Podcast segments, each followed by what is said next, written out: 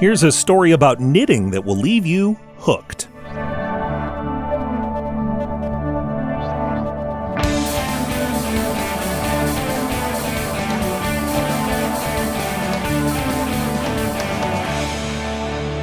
It's time for Cool, Weird, Awesome, where we're going to knit some wild stories together.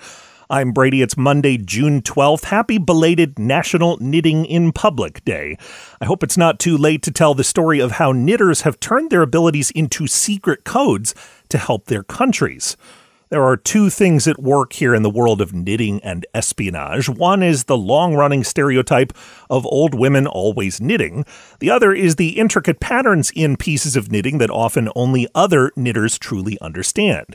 Back in the American Revolution, the colonial troops got an assist from Molly Rinker. The woman, sometimes called Old Mom, ran a tavern in British occupied Philadelphia, but she also pretended to knit on a hilltop. When she spotted redcoats on the move, she would hide a secret message in her yarn and drop that down into the nearby valley, where it could be retrieved by George Washington's troops.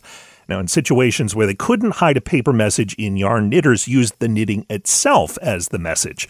In the 19th century, knitting spies figured out ways to make their stitching patterns represent the dots and dashes of Morse code. And during the two world wars, the Allies tracked enemy movements through coded stitching. Governments did eventually catch on to this. The UK banned printed knitting patterns during wartime because they could be used to get secret information to the other side, but they secretly recruited knitters to spy for them. And yet, even when knitting patterns couldn't safely be used, knitters still found ways to get the job done. In World War I, Madame Levengle lived in an area of France that had been occupied by German forces. She even had a German field marshal staying in her own house.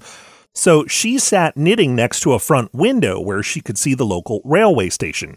Anytime she saw something worth reporting to the resistance, she would tap her foot on the floor in a secret code. Her kids, who were pretending to do their homework downstairs, knew the code and they would write out the information, which was then passed on to the military.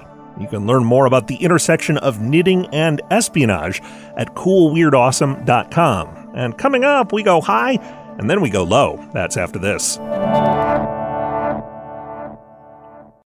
The world is sometimes a horrible place, and now we have a spin off podcast to help guide you through the worst of it.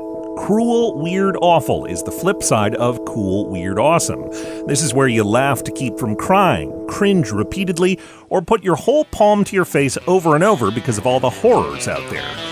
We'll have new episodes every Saturday all summer long. Patreon backers will get each episode early. Search for Cruel, Weird, Awful wherever you get your podcasts or drop by BradyCarlson.com for each new episode. Either way, it's not going to be pretty. Welcome back. Today in 2020, explorer Vanessa O'Brien made a submersible dive to the spot in the Pacific Ocean known as Challenger Deep, over 10,000 meters down. Back in 2012, she had climbed to the top of Mount Everest. So she became the first woman to reach the highest spot on Earth and the lowest spot on Earth. I'm Brady. I'm going to stay here in the middle. Thanks for listening and come back again tomorrow for more cool, weird, awesome.